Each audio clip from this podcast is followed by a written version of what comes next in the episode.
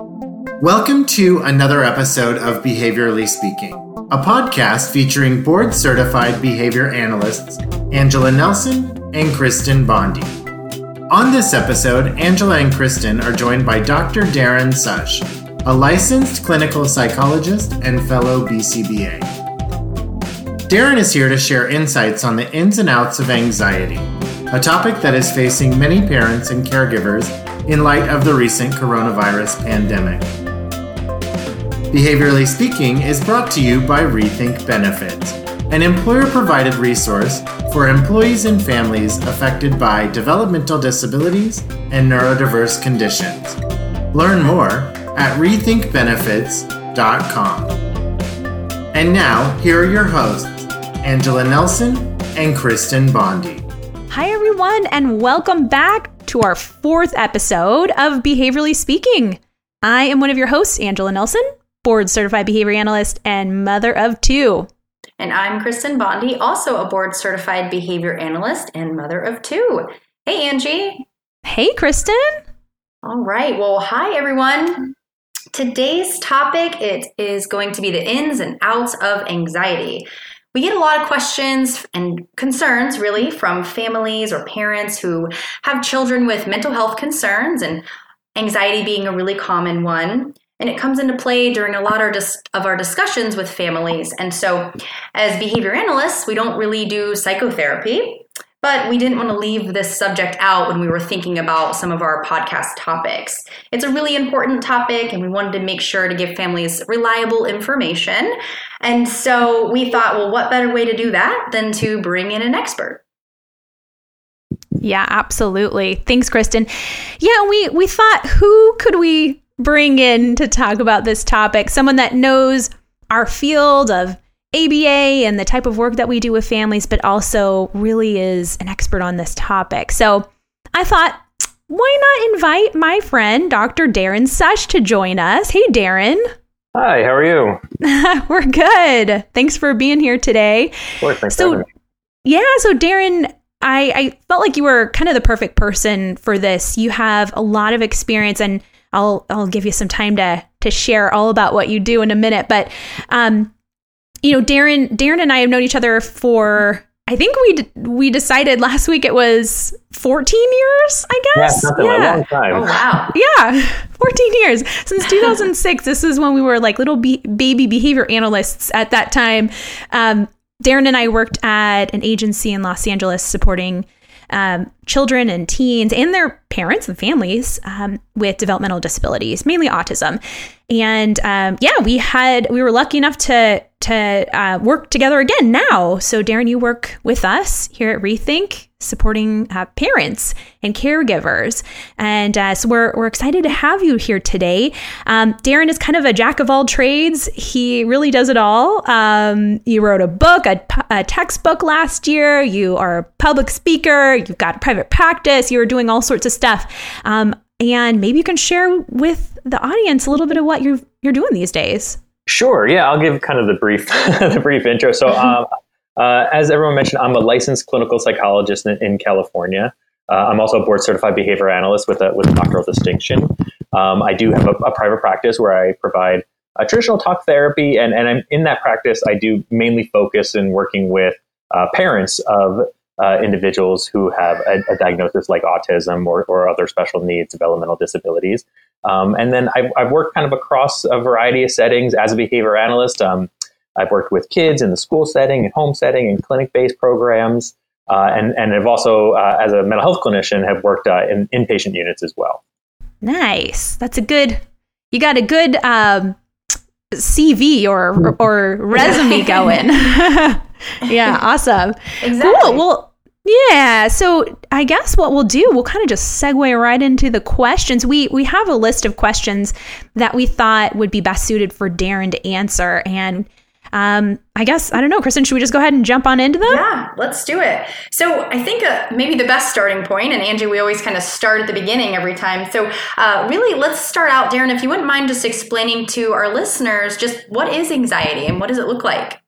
Yeah, well, it, it's a great question, and it seems like such kind of an obvious answer because if you think about that word anxiety, it's just used so much. So many people kind of they'll they'll, they'll describe their feeling as, "Oh, I'm feeling really anxious," or "Oh man, I got a lot of anxiety going on today." But um, it, it, even though we use it so often, it's it's a real thing, and and can actually be and is and leads to a real diagnosis or mental health diagnosis. But so when we're thinking about that word anxiety or the term anxiety, it's it's an emotion, and usually an emotion used to describe a feeling of, of being uh, tense or worried, uh, having a lot of a lot of stress.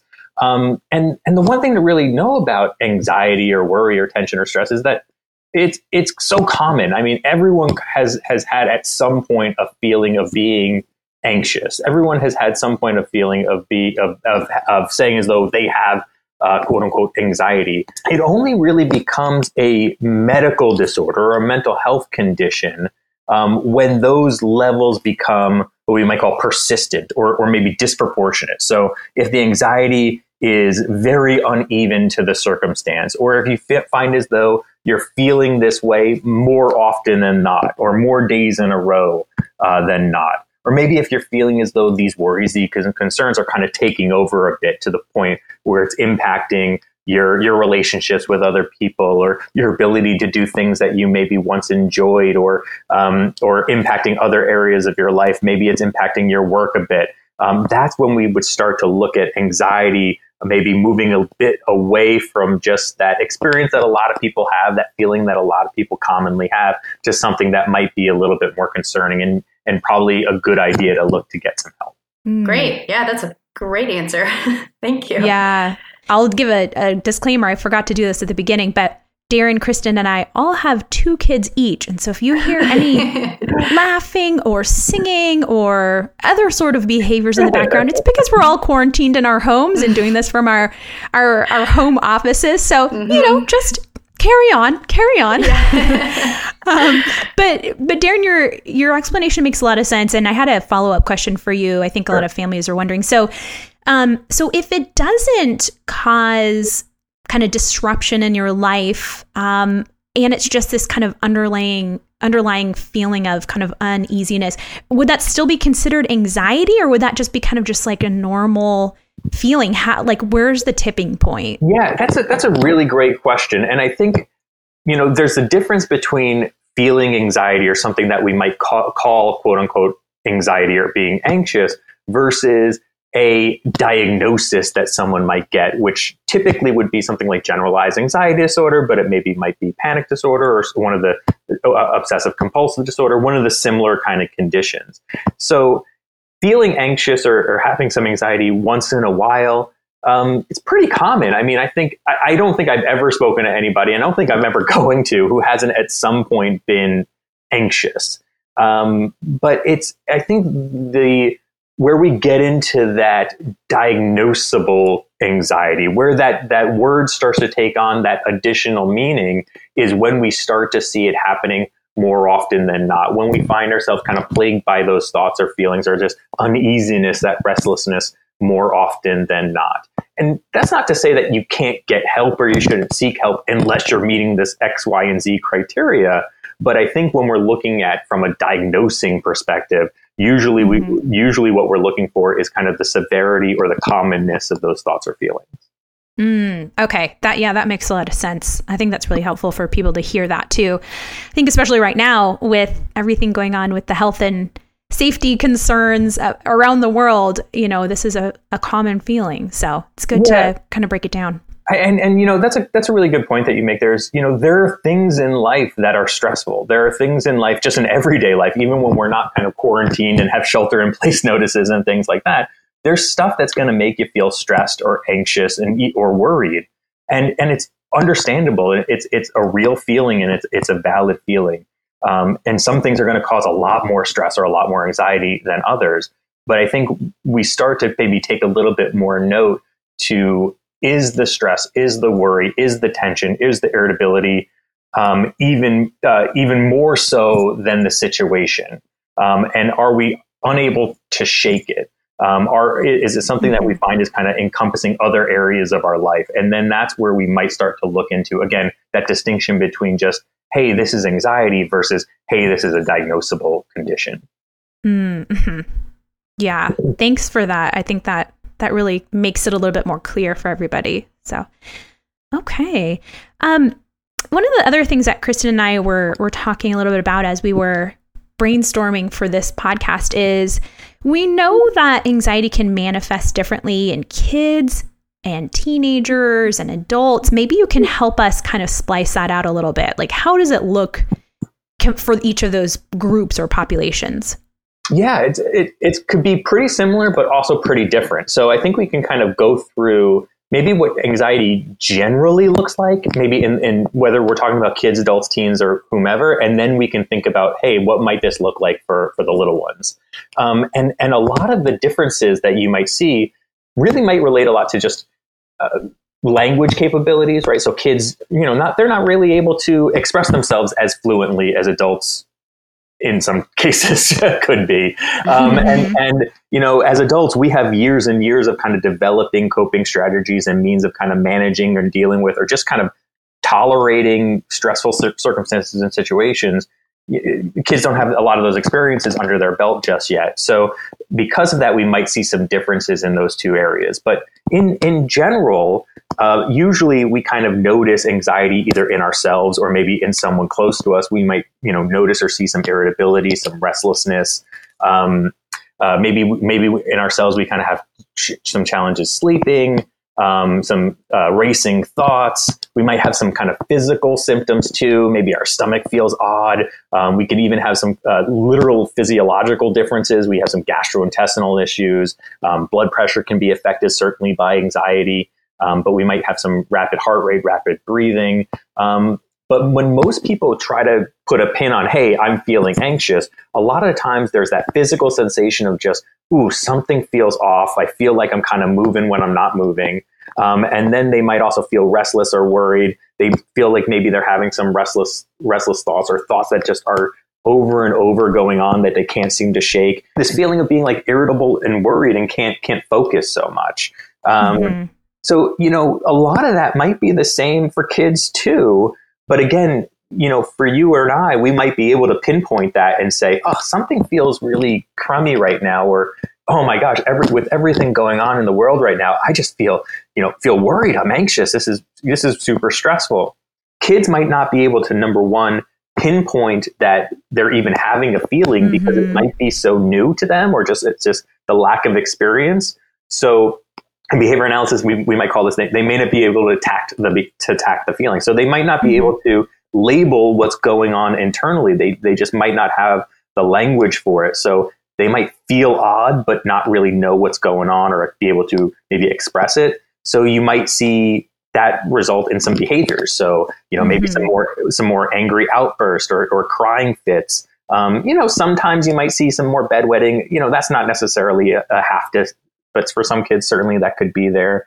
Maybe trying to avoid certain situations. Maybe kids are a little bit more whiny or maybe a little bit more clingy.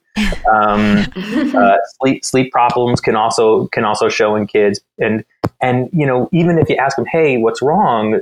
They might not know. Um, mm-hmm. You know they or they might not even be able to tell you. You know, depending on the age um, you know, they may be able to say, you know, something's wrong, or they might be able to say, I'm, I'm afraid, because that's kind of the, the stamp that we kind of put on that feeling a little bit. Um, but I think what we see in kids is a lot more that anger, irritability, just looking a little off, um, and and maybe without kind of uh, the the means to express it. Mm. Yeah, gotcha. That makes that makes a lot of sense. I think a lot of parents can relate to that. yeah, absolutely. Yeah. I was just thinking the same thing. Yeah. Yeah, that's great. Uh, so, another thing that we were thinking about and, and, really just kind of setting it up for parents to understand a little bit more about anxiety, but who can parents go to in terms of treatment for anxiety? So, who do they, now that they've identified it, who can they go and see to get some support? Yeah. So, so if you're looking for more kind of formal means of getting some help, um, psychologists or, or therapists, whether it be a social worker or marriage and family therapist, uh, counselors. These are usually the areas that that families will turn to because they'll provide either some type of play therapy or talk mm-hmm. therapy to um, to assist the the, the, the kid in, in basically kind of working out and managing or even just identifying some of those really really big feelings uh, that they're having. Um, so so those are kind of the more formal formal strategies. A lot of times, I think parents might just first bring it up with their pediatrician, um, just because it's kind of they might see the behaviors like the sleeplessness or mm-hmm. maybe um, you know uh, the, the, the bowel movement irregularity. So you know tummy troubles, I guess would be mm-hmm. the, yeah. the kid way of saying it, or tummy aches, or we just see maybe some more behavior outbursts like hey they're they're crying a lot more, they're tantruming a lot more, um, and a lot of the, a lot of times the first person the parents will turn to is because it looks physical it looks like mm-hmm. a behavior they'll go to their pediatrician and then mm-hmm. you know which is which is a great place to start to kind of rule out the medical um, mm-hmm. but then a lot of times the pediatrician will say hey um, you know after doing their assessment they they may point toward um, someone who can kind of talk this out or work this out for, for the child mm. okay yeah that's and that helps give parents like a roadmap you know like if you're not really sure what's going on it is a great place to start, you know, mm-hmm. being your pediatrician, and then they can kind of triage and and send you in a specific direction based on you know their assessment. So yeah, that's helpful. So along those lines, um, as it relates to treatment, maybe you can talk a little bit about some of the evidence based treatment options that are available right now for kids and also mm-hmm. for adults. Sure. Yeah, well, well, you know, fortunately, I think the the strategies from a therapy based option and, and those that are effective and evidence based, they're pretty similar for adults and kids. Of course, they're delivered in maybe a different way. Um, you know, if, if I'm working with an adult, I might have no problem kind of sitting there with them for the hour and having a full on conversation because there's that back and forth ability for us to to communicate. Um, you know, you might have to make some some changes if you're working with uh, a child, especially a younger child, it's just from an attention perspective, you might not be able to sit there for the whole time and have a full on full on chat. Mm-hmm. Um, yeah. but, but, generally, the, probably the most uh, what's called efficacious or evidence based treatment option when we're talking about therapy for for adults or kids with anxiety or just kind of worry or concern is is what's called uh, you might have heard it called CBT. Um, but mm-hmm. the, the, full name is cognitive behavioral therapy. So essentially, what cognitive behavioral therapy is is it looks at that in the person's thoughts, the person's feelings, and the person's behavior, and how those three things kind of interact. Um, oftentimes, we might have um, thoughts that are maybe not super helpful or maybe aren't even true, and that can have a pretty, pretty big influence on on how we feel. And those thoughts and those feelings can have a pretty big influence on what we do about it. So, a cognitive behavioral therapist might work with someone to look at those thoughts and look at those feelings to see okay what can we tease out of being uh, true or helpful? And can we kind of work on those patterns to see is there any means of maybe putting more accurate thoughts or more helpful thoughts that could then help to generate more helpful uh, and accurate uh, and, and, and adaptive behaviors? Hmm. Okay. And do you find that cbt's helpful for people starting at a certain age, like prior to age such and such, then maybe it looks a little different? Yeah, it, it, probably does. It does look a little bit different depending on you know the age and again, kind of that those communication abilities of the individual. There is adaptive uh, CBT programs or, or ways of, of, adapting CBT to where you're uh, you you can work with younger kids and maybe you integrate some other things to assist, like maybe you're integrating some play activities or some um, some games and maybe even some art in within uh, within the the treatment. So that way you're kind of bridging that gap so that you're not just relying on what the what the child's able to say. Because again they may not necessarily have the words to express what's going on or maybe even the, the, the keenness just yet to identify hey here's what i'm feeling and here's why it's troubling for me. Mm-hmm. gotcha yeah, that's great. I think you've nailed it too, in that, you know, a lot of times our younger learners, they aren't able to say it. And so, like you've said, it comes out in behaviors that we see. Mm-hmm. And so, a lot of the times, parents will come to us as BCBAs, board certified behavior analysts. They come to us and they say, I have this huge behavioral challenge. And sometimes mm-hmm. we get down to the bottom of it and we realize, ooh, there might be some anxiety going on here. So, I guess a, uh, that's a good segue into another question So, as a as a BCBA and a psychologist, so what are some ways that we could work together uh, in terms of supporting families who have children with anxiety?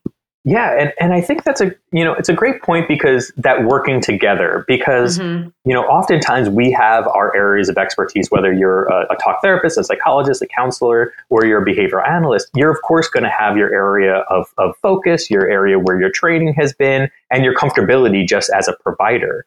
Mm-hmm. Um, but but that's not to say that you can't work with other professionals. And and in fact you know when there's multiple cooks in the kitchen if you're all working off of the similar recipe you know that that meal's going to taste a lot better. So so making sure that we are kind of integrating our practice to to the extent of sharing information or communicating and collaborating usually works best for that person that we're trying to help which is ultimately our goal.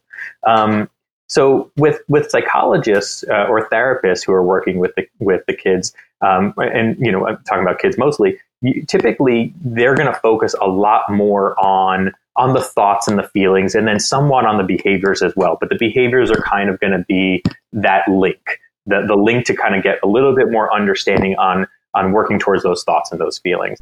Mm-hmm. The behavior analyst is much more focused, typically, on what we would call an overt behavior, which is just it's a fancy way of saying the stuff you can see, hear, and sometimes smell, right? So it's the it's the behaviors that we're all kind of counting and tracking and agreeing on. So that's really where a behavior analyst is going to spend the majority of their focus. But as again, what we know about worry and anxiety is that yes, there's a lot that's going on beneath the surface. A lot, a lot of thoughts, a lot of feelings that are happening that really can't be identified. But mm-hmm. oftentimes, as you mentioned, it's expressed behaviorally. It's expressed against the environment. So behavior analysts can use that information, can understand those behaviors that are being demonstrated, and then and then work with the psychologist to say, okay, here's what I'm seeing they're doing. Here's how I'm seeing perhaps this individual is managing the things that are going on or coping with the circumstances that they're experiencing. And what are some ways that we can manipulate the environment or change things around for them so that we can help them to, whether it be manage this anxiety or, or at the very least, demonstrate more effective behaviors that are going to be healthier for themselves. Mm-hmm. Yeah, absolutely. Hmm. Yeah, that's good. I, I it's good to hear that perspective too, because a lot of times we hear of professionals kind of working on their own expertise, kind of in a silo, and so it's kind of neat to hear how different professionals could come together, bring their expertise, and and really, I think you always have some uh, fun analogies, Darren. I think you said like everybody putting the ingredients together to make it taste better. yeah. that kind of yeah makes sense. Yeah. well, I mean, it's such an important part because, like, let's say you have a child who does have a diagnosis of, of autism, or you have a child who does have a di- you know a full complete diagnosis of, of generalized anxiety disorder. Well, that's not the person. It's not the stamp that gets put on that that that person's forehead. They're still a whole person. So, you know, a child with autism may also be anxious sometimes. A kid with anxiety may also feel a little bit sad or may also be super happy go lucky. So, um, you know, it's important to think of kind of the whole individual, still maintain your area of practice and, and work within your area of competence, but be aware of what else is involved for the individual. And that's only going to make your work that much more fruitful. That makes perfect sense to me. Yeah. Okay. Well, so as we're talking about treatment and as we're talking about what professionals can do, it it kind of really segues nicely into what I think a lot of our listeners are maybe wondering, which is okay, you know, if we have the the ability uh, and we're we're fortunate enough to seek professional support, um, that's wonderful. Um, what can it, but what if we can't? Or what if we can, but we want to be able to also support that on the home front? So I guess my question is, you know, what are some things that parents can do at home to support their kids that might be you know experiencing anxiety mm-hmm. yeah th- that's a great question too because i mean i'm sure I, I, don't know if you all have said this in, in your own practices but i know i've said that if I'm meeting with someone, even whether it's for an hour talk therapy session or when you know I was doing more direct services and as a behavior analyst and, and I would be there for longer periods, you know, it's all well and good that that these behaviors are being demonstrated and these skills are coming together with me. But if it's not happening when I'm gone with the family, then it's it's it's not really meaningful to anybody. Yeah. Mhm. So, oh, yeah. so Totally. so if we could help families to kind of, I guess we can say, arrange their own environment to help promote some of these behaviors and and uh, and be support, then then that's again, it's only going to uh, not to go back to that cheesy analogy, but add to the recipe, right? Just to make that you know, it's it's it's the salt on the recipe to, to give it that, that extra flavor, I guess. So hmm so so a couple of things uh, you know i would suggest that families do is just be aware that again anxiety i hate this term but uh, I- i'm lacking another word for it but anxiety is normal uh, it's it's not something to be uh, it's not something to be afraid of it's not something to be too worried about that you know you're, you're not going to protect your child against ever having feelings of feelings of worry stress Mhm. strife and in fact trying to do so can actually you know cause a little bit more problems too because Yeah. you know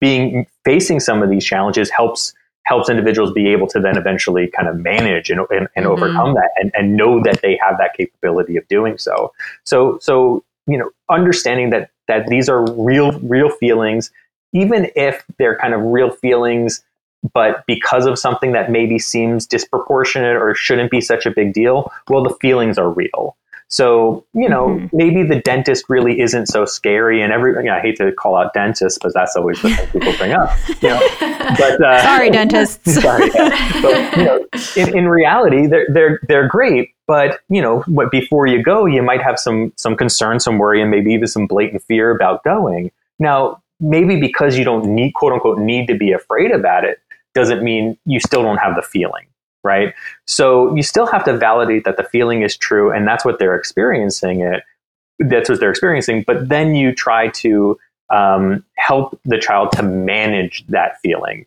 um, whether it be by talking about the the issue that they're uh, that they're afraid of or that they're worried about, and maybe putting things into more realistic uh, perspective. Um, talking about what might be the options. What are some of the things that could happen if you go or if this happens? If it does happen, how are we going to deal with it? How are we going to manage it? So again, you're not saying, "Hey, you shouldn't be worried about that," or "Stop being afraid." What you're doing is saying, "Hey, I can see that you're afraid. Let's talk about what you're afraid of and see if there's another way of handling this or managing it."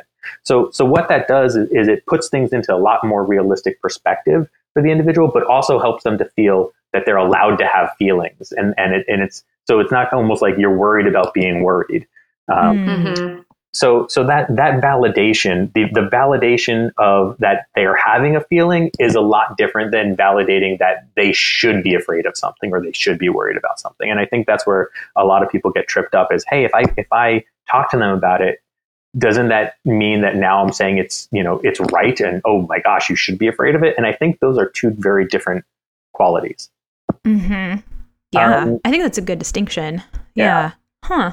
I think um yeah, nor- we hear normalizing a lot. So Mhm. normalizing these things and and the generalization piece that you bring up too is so important. We talk about that all the time with the families that we work with. It's like all well and good if you're learning these skills, but if you're not generalizing them to the home front with families, then it's it's not going to be maintained and utilized in different settings and I think you hit on another really important point too, which is just we can't shelter our kids from every feeling of upset or Mhm. nervousness. And if we do, we're not we're kind of robbing them of the the skill sets that they need when they're adults. So I think that's so important. right Yeah, and- I was. Oh, go ahead, Darren. No, no, oh, please. I, I, I was just going to say that, you know, sometimes when we're worried about something or, or maybe even full on fearful of something, the natural inclination is to avoid it because, oh my Mhm. God, I'm, I'm, something bad is going to happen if I do this.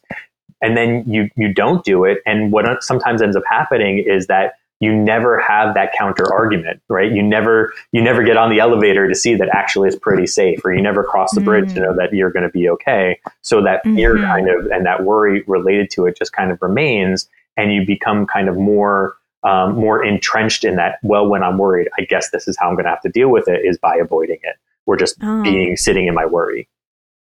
Those Mhm. irrational Yeah. fears Yeah. that stay irrational forever. Mhm, exactly. That's what I was going to say. I, I feel like with a lot of parents that I talk with, they ask me that question a lot in terms of, well, how do I know when to push my child essentially uh, you know, over that hypothetical bridge? Or how do I, you know, how do I know how to respond to this? Should I just hold them back or should I push them forward? And so I think it's really good for you to clarify that for everybody a little bit. Um, I, I yeah. guess it, it, we, we should bring up the obvious, which is uh, right now what's happening mm-hmm. with COVID 19 mm-hmm. And I think I I don't know about you, Angie, but I've getting I've been getting lots of families just yeah. asking yeah. me questions. You know, how do I talk to my child about this? My child is already anxious. What do I say? And so, mm-hmm. Darren, if you could just maybe give us some or give our listeners some pointers of things or ways that they can handle COVID 19 with their children or teens. Yeah, well, I mean, it's you know, it's important. This is this is unprecedented times. I think, at least mm-hmm. for us. I mean, you know, I, I, you know, there's been scares and and and big events, obviously, within our lifetimes, but this is this is something that feels very very different. Um, you know, one thing, just kind of on the surface, and then maybe going into more, more detail, I, I do think it's important to for for parents to acknowledge their own feelings and and understand hey you might not be doing so you know so great either yeah. and, and this, right. this, you know this is affecting your kids for sure but you know you have to fill your own cup too um, mm-hmm. so you know so making sure that you're doing some self checks and um, but you know even doing that can be really great for your kids you know if you need a reason to validate that that you're doing something for yourself this can be really yeah. great for your kids too because the more that you're modeling um, that you number one even have a feeling. And the more that you mm-hmm. label that the more that your your children will learn to do so as well because they again remember we talked about sometimes they don't have the words to express it. So the more that you're kind of saying oh yeah you know i was feeling kind of stressed today about this that the other thing or yeah that made me feel kind of anxious a lot of families you know they might worry about doing that because you know they don't want to put it onto their kids but mm-hmm. you know, if you just leave it as "Oh my gosh, I'm freaking out," and then walk away, then then yeah, that, that could put a little bit of undue stress on your kids. But yeah. but if you're kind of modeling that, you know, mom was feeling, dad was feeling a little nervous today um, because you know I heard some news. It was a little it was a little scary. Um, then it puts language to it. It, it, it puts a behavior to it that, that your your kids can see and then it also gives the next step and the next opportunity for, for and then you know and then I, I started thinking about it. I talked to i talked to x y and z about it. And you know i feel mm-hmm. a little bit better. I'm still a little nervous but you know i think we can get through for, for this time. So you're kind of modeling that coping strategy for your kid too. So you're giving mm-hmm. them the language. You're letting them know that other people have these feelings also. And then you're also modeling kind of how to manage and, and deal with it.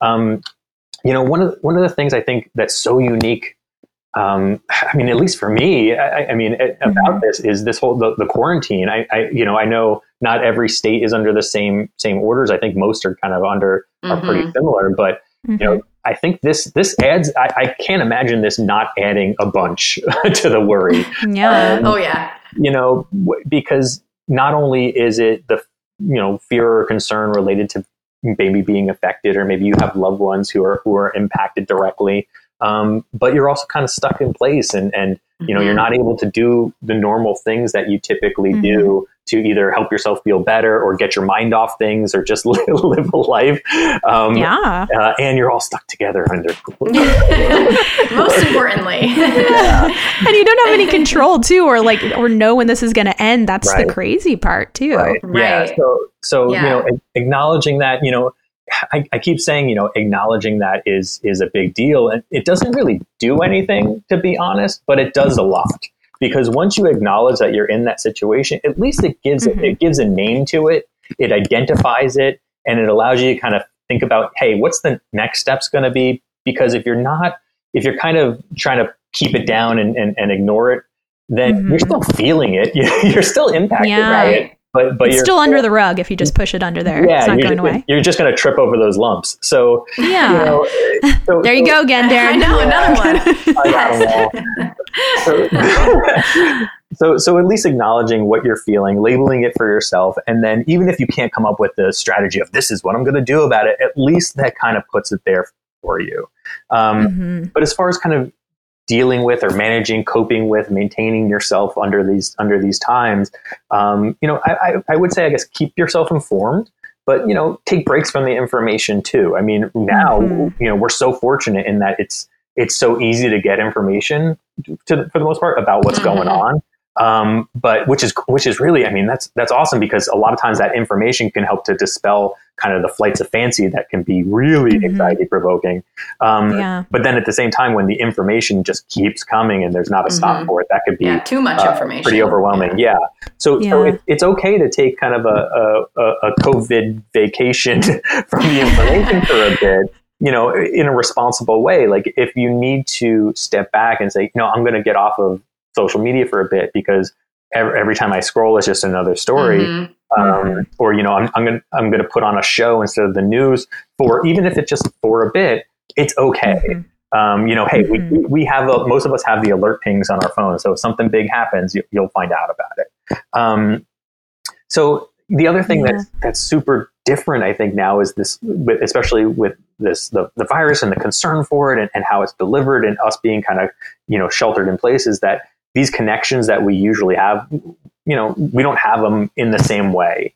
Um, Mhm. So being okay with kind of that adaptation of uh, I'm sure this has been said a bunch of times before, but like making those connections even if you can't physically connect. So Mhm. um, again, Yeah. fortunately, we're in that kind of information technology age where we can do uh, you know FaceTime or even just a call on the phone. So um, you know it's not the same, obviously, but it but it's but it's something and it's helpful. Mhm. Yeah. I have a, a follow up question to that, and so I've actually I've been asked this a couple times uh, over the last couple of weeks, and families are leaning on me to to ask whether they're this is going to affect their children forever. I think that's kind of the phrase that a mom used to me the other day. Like, is this going to scar my kid forever? And you know, so maybe talking a little bit about ways that parents can maybe sh- uh, hel- shelter their children during this time not too much obviously but how can we make sure that it's not going to make this major impact that they're that's going to affect them forever in terms of social Like trauma. interactions? Yes processing, exactly. Yeah. Yeah, and and and Angela, I think that's that's a good kind of distinction of like, oh my gosh, this is going to cause a traumatic, you know, a traumatic Yes, event versus, you know, hey, they're going to remember this, and they might, Mhm. you know, they might remember, hey, remember when I was seven and I had to stay, and you know, I didn't get to finish second grade. That's kind of where you know right my daughter is, and, Mhm. and that might be impactful, right? That might that might that might be an issue. It might be something that they remember. But that's very different than it being, you know, a, uh, as you mentioned, like a scar on their on their upbringing. Um, yeah. so again talking to them about it talking to talking to them about you know hey what are the next things that are going to come talking about you know what's what they're what they will be able to do and focusing on you know the the opportunities that they will uh, and things that they they will be able to do in the future and then some of the good things that you can do now. I know it's kind of looking at a very very dull silver lining but hey look at all this you know as much as maybe for us we're like oh my gosh we're, we're stuck at, we're stuck all together but you know hey we're all together. So at least we get to be you know around each other a little bit more than we we ever had the opportunity to. Um, Yeah. but but bringing it up for them letting them talk about it even if it's you know i, I noticed it, you know from for my for my daughters uh, my, my oldest at least you know she'll not really talk about it and then she'll kind of say oh i guess my teacher isn't going to be my teacher and then that'll be kind of it oh, um, Mhm. and then it's like, oh, you, you know, I don't know if you've if she was been thinking about it for a long time or if it's just kind of the, the thought that popped in, but kind of being Mhm. present and and aware of those opportunities to kind of dive in if, if if they want to or kind of let that sit and marinate for a bit. I think you know, as a parent, I I, I think it's helpful. Um, and if they want to talk about it more, even if it's kind of surface level stuff, I think that that's good. Um, but calling out the calling out the feelings, labeling those feelings, letting them Mhm. know that it's okay to talk about these things. Uh, I Yeah. think that's the biggest thing. It's okay to say you're, you know, you don't like this. It's okay to say that you're bummed that you're stuck inside. It's okay to say, you know, you, it stinks that you can't see your friends right now. You know, and and not to say, well, there's a lot of worse things going on right now. Yeah, that that's Right. true. But you know, validating their experience is, is really important as, as well. And and that's where yes it'll be impactful but won't be but hopefully or, or more than likely won't be something that just sits with them for, for a long time Yeah. We did a webinar um, not that long ago in response to COVID 19 and the concerns that the parents had that we support. And they came to, to us to ask for, you know, some strategies and some tips. And, um, you know, to your point, Darren, about just it- being kind of the difference between a trauma and just, oh, this interesting, weird thing happened. I, I think a lot of it does go back to your earlier point about how we our behavior impacts our kids and, and being mindful of our behavior and um, modeling appropriate behavior. The example I gave in the webinar was when I was uh, younger back in Los Angeles, we had the big Northridge 1994 earthquake, and we were right near the epicenter. I think my hometown is just a couple miles from the epicenter. And um, we, our house got red tagged. We had to stay in a tent right. and we had to work with FEMA and, you know, we had to get, go down and get water and um, couldn't go back to school for a long time. And what I remember is my parents, they were so calm and I'm sure they were, they're actually, they were ironically the same exact age that I am now. Oh, wow. When this happened. Yeah. Oh. Um, and and so I was thinking, okay, so what would my parents do? And mm-hmm. I looked back and I remember my parents, my dad getting out the barbecue, barbecuing with the neighbors. We lived in a cul-de-sac. So we all were in the tents and we were playing riding bikes. My parents were just, you know, barbecuing, having fun. And I remember it just being like, oh, yeah, that, that was that cool time when all the neighbors were out and we didn't have to go to school. And so my parents, I think they were probably scared and, you know, worried about the house and everything that was broken. Our back wall, you know, collapsed over into the neighbor's yard. It was a big deal. But I didn't remember it that way. Right. So it's, you know, I'm sure they were trying to be mindful of the, how we internalize that mm-hmm. experience. Mm-hmm, mm-hmm. Yeah, kind of demonstrating a sense of calm and comfort in, in, a, in a really challenging circumstance can, can be pretty impactful for, for them. Yeah. Yeah, absolutely. Yeah. I actually, one, um, one thing I've heard a lot and I wanted to ask you about it is the phrase name it and tame it. What do you think about about that phrase as relates to anxiety? Uh, I haven't heard that one, but I might start stealing it. Um, yeah, no, I, I, think that's I think that's great. I mean, again, it kind of goes with what you know I was talking about before, which is once you're kind of identifying what's going on with yourself and how you're feeling, and, and it doesn't have to be it be whatever language you want to use. It doesn't have to be you know anxiety or stress or worry. It could be however you want to describe it but kind of calling it out and identifying it for what it is then helps you to say, okay, this is what I'm experiencing. This is how I'm feeling right now. This is what I'm thinking about right now. And this is the situation that I'm in. Now I can live my life with this and what I can do with this. So mm-hmm. whether that be I'm, I, I'm going to do some things to kind of help me to feel better in the moment, or I'm going to be more accepting that this is the circumstance that I'm in, and there's only certain things that I can and can't do about this, and I and I and these are the things I'm going to be as comfortably uncomfortable as I can be. Um, but I think I think that that was it. Name it and tame it is is kind of a really nice nice uh, strategy for for kind of understanding where we are and then what to do with with a lot of this uncomfortable feelings that we have. Mm-hmm. Yeah. Yeah. I think that phrase kind of when you were saying that it, it brought up things back from my my graduate school in, in, counseling and thinking about that phrase, hearing that, like that's exactly what Darren's saying in a different way. So, yeah. Well, cool. Well, thank you so much for for taking the time. We, Kristen, you and I usually do a uh, real talk with real moms sort of segment, and and we we thought in lieu of that we would interview our kids. Um, all of us, as I said, had yeah. kids.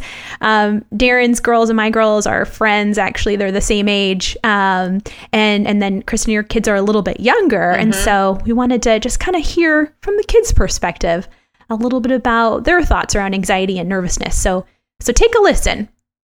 Lily, what is anxiety or nervousness? When you're nervous, it means to be a little shy and think you can't do something when you c- can. And what does it feel like to be anxious or nervous? You, inside your stomach, you feel like you have butterflies and it feels weird for you. It feels like you or you have pain in your stomach. Hey, Beezy, what do you think it means to be anxious or nervous? Um, like scared or worried. And what does it feel like? Butterflies in your tummy. Is there anything you can do if you're feeling that way? You can breathe. What do you do when you're feeling nervous? nervous. Hmm, good point. Very good point. What do you do when you feel worried? Um, give mommy a hug. Yeah, you could give mommy a hug. That's good. What is something that makes you feel worried? Um, something new. When there's something new? Well, that's a good answer. All right. Thank you guys so much for joining. Thanks, Darren. Thanks for Yeah, having me. you. Coming on the show. Thank you. Maybe you'll come back again. Great. Yeah, I love to. All right. Well, thank you for joining us for our fourth episode of Behaviorally Speaking. This quarter, our focus is on social emotional learning. And so, in lieu of a podcast, Angie will be hosting a webinar next month on social emotional learning at home. So, if you're interested in tuning into that, you can go to go.rethinkfirst.com forward slash webinar. The following month, our next podcast will be on making and maintaining friends.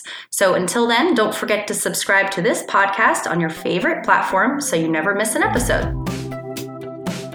You've been listening to Behaviorally Speaking with Angela Nelson and Kristen Bondi. Behaviorally Speaking is brought to you by Rethink Benefits.